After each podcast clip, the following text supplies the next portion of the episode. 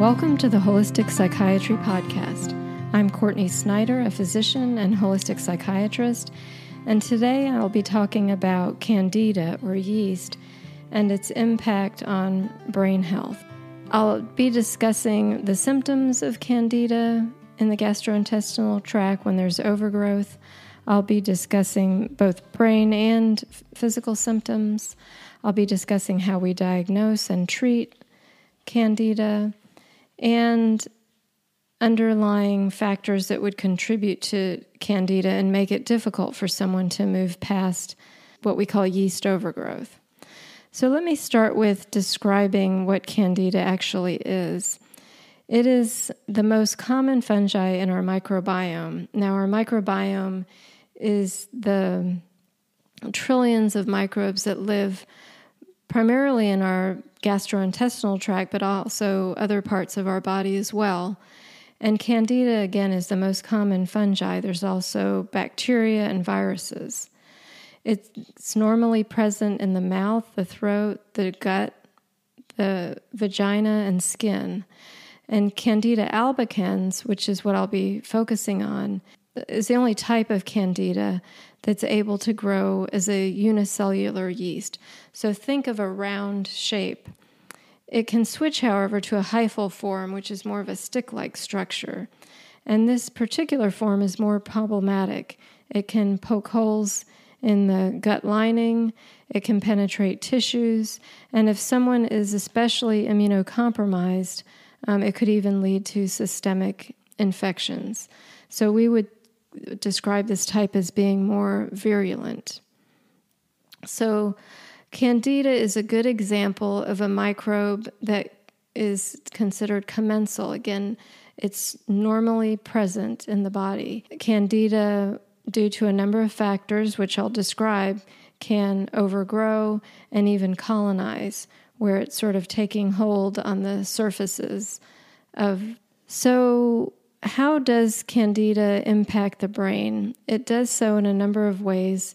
First, if you just consider if there's overgrowth, this will trigger an immune response in the body. And when there is systemic inflammation in the body, meaning there's an immune response to something that shouldn't be there or there's too much of something, then that immune response will trigger an immune response in the brain, which is what we call neuroinflammation. Candida also makes toxins, and again, toxins will increase inflammation. But last podcast, I talked about undermethylation, and there is evidence that candida makes a toxin that will worsen methylation and thus contribute to undermethylation. Now, undermethylation has a lot of impacts on brain health. So again, if it's being fueled by candida, all of those issues that I discussed in the previous podcast could be amplified. Leaky gut, as I mentioned, from the way the hyphal form can poke holes in the gastrointestinal lining. Holes in the gastrointestinal lining could result in food particles getting through, toxins getting through. But if the immune system is then reacting, for example, to a food particle, that could trigger an autoimmune response. And where that autoimmune response is in the body could depend on our genetic vulnerabilities. Someone, it could be joints, someone else, it could be parts of the central nervous system, others, it could be skin. The physical symptoms of candida overlap significantly with many other areas that I've talked about and will talk about. But a hallmark can be dramatic carb craving and a narrowing of one's appetite to where the only foods that are satisfying are sweets or high carbohydrate foods. This will impact even how foods taste, and we see that when people are able to curb those cravings and treat candida, that their appetite, their range of foods that they have taste for broadens again.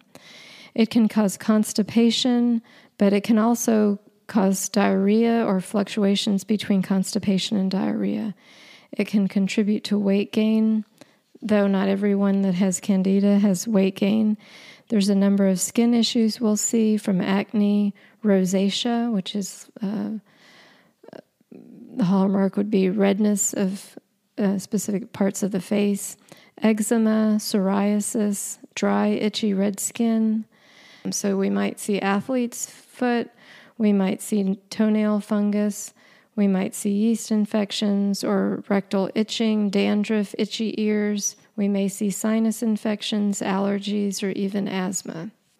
Now, there's a couple ways those fungal infections on the body. I mentioned the immune response could be ramped up, but it also can be the case that toxins from yeast and mold, which overlaps quite a bit, can impair the body's ability to fight fungal infections. So as far as brain-related symptoms, we'll see brain fog, fatigue, mood swings, depression, anxiety, insomnia. In children, we can see similarly mood swings, brain fog, anxiety. We might also see a drunken laughter, which is a hallmark, and we, again, can see the severe carb craving that we will see in adults. With children, it can be even more dramatic. So how do we become colonized or develop overgrowth? Basically, anything that negatively impacts the microbiome, anything that would decrease the bacterial diversity could potentially make room for candida to overgrow. So starting at birth, there is evidence of C-section births negatively impacting the microbiome. Similarly, with not being breastfed, children can be more vulnerable to what we call dysbiosis or imbalances in the microbiome, and this is because a lot of the gut flora is acquired through breastfeeding, from the flora, from the mother's skin. Antibiotics are especially notorious for creating yeast overgrowth in the gastrointestinal tract, and not necessarily just vaginal yeast infections, which they're more commonly associated with. Non-steroidal anti-inflammatory medications, things like ibuprofen, could also contribute and impair the microbiome, as could steroids, which tend to weaken the person's immune system over time. A diet that's high in sugar will obviously cause a high blood sugar, which can cause a switch from the yeast form in the round form to the hyphal form. Increased carbs in diet, or a diet that's high in carbs as well as alcohol, can also contribute to yeast overgrowth. People with alcohol dependence have been found to have more candida overgrowth. Now, stress is a big issue, and it interestingly will raise our blood sugar, and this is by way of cortisol levels. So increased stress results in the adrenal glands making more cortisol, which can result in a higher blood sugar. And the higher cortisol levels can also, over time, decrease our immune response. So stress has a couple ways with which it can increase yeast. Yeast also thrives on a high estrogen state, and so pregnancy or estrogen dominance, which is something that we talk about when there's a lot of pseudoestrogens in our environment that basically are almost mimicking estrogen and put someone in a more estrogen-dominant state. Birth control could also increase estrogen, as could hormone replacement. Mold toxicity is something I see very commonly in my practice, and it will make someone more susceptible to candida or yeast overgrowth by way of impairing the immune system. So it used to be that we would think a lot more about candida, and we would talk a lot more about candida. And then when we were finding that some people couldn't tolerate the treatment, we started to realize that the reason that they couldn't was that they actually had mold toxicity. They had high levels of toxins that were impairing their ability to move past yeast, but also, again, to tolerate the treatment, which I'll talk about. And also I should address how acidity can also contribute to yeast. So a diet that's high in carbs and a diet that's high in meat and carbs will both create an acidity in the body, whereas a lot of vegetables are more on the alkaline end of the spectrum, and they can counter that. So high stress, by the way it affects our autonomic nervous system, can contribute to acidity, but so can, again, a diet high, not just in carbs, but in meat, without the balance of alkaline vegetables. So in terms of diagnosis, there are stool tests that can be done, and there's also organic acid tests, which look for metabolites of yeast in the urine. There are blood tests where we can look for antibodies, but that doesn't necessarily tell us if someone has had an old or a recent sort of immune response to candida. Symptoms, again, are overlap quite a bit with a number of other areas. If I do test someone for mold toxicity and they have gliotoxin, there is evidence to suggest that's made by yeast. So it's almost assumed by those of us who treat mold toxicity that candida or yeast is part of the overall picture of colonization. Treatment, dietary changes are essential, though diet alone is usually not effective when there's a significant issue. A low-carb paleo-type diet can be ideal.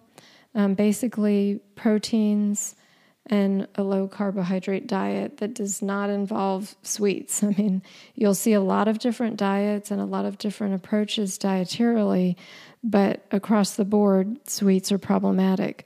Where you'll see differences is in how much carbs are allowed. There's some diets where the recommendations are quite strict, and then other diets where there is an understanding of the need to have some prebiotic type foods that could help the overall microbiome crowd out some of the candida.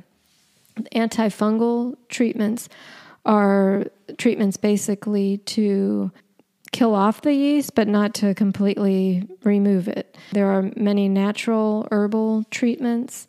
There are also medications, both that just hit yeast on the surface of the gastrointestinal tract, and that an example and the most common is nystatin, a systemic one that goes through the bloodstream. An example would be diflucan. Probiotics are very important in sort of reseeding the microbiome, and there's a lot of debate too on whether it needs to be soil-based, spore-forming, how high the numbers. Saccharomyces is a yeast probiotic. I don't think in any of these things that I'm talking about that there is a right answer. You'll have different approaches that work for different clinicians. If binders are necessary, because sometimes in yeast dying off, those toxins are being released, and someone could have significant what we call die-off. I would typically use bentonite clay. However, if someone is having significant die-off, I would highly suspect they probably have mold toxicity and other toxins present that will need to be identified and addressed even before treating yeast. Biofilms are protective coverings and films that the microbes will make that make them more resistant to antifungal treatment. And so we will use interventions to break down biofilms, and that can be specific targeted enzymes that can help do that.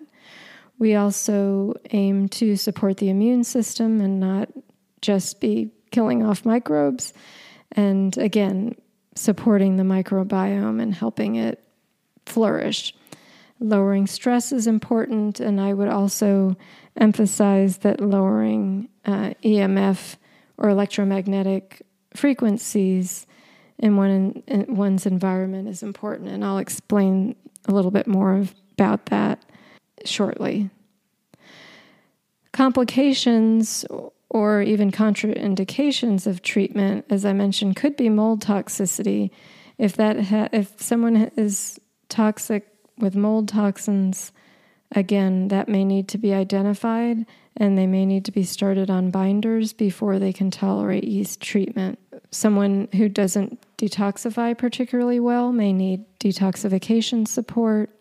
Someone who has significant mast cell activation or an exaggerated immune response may need some support there before they can tolerate treatment.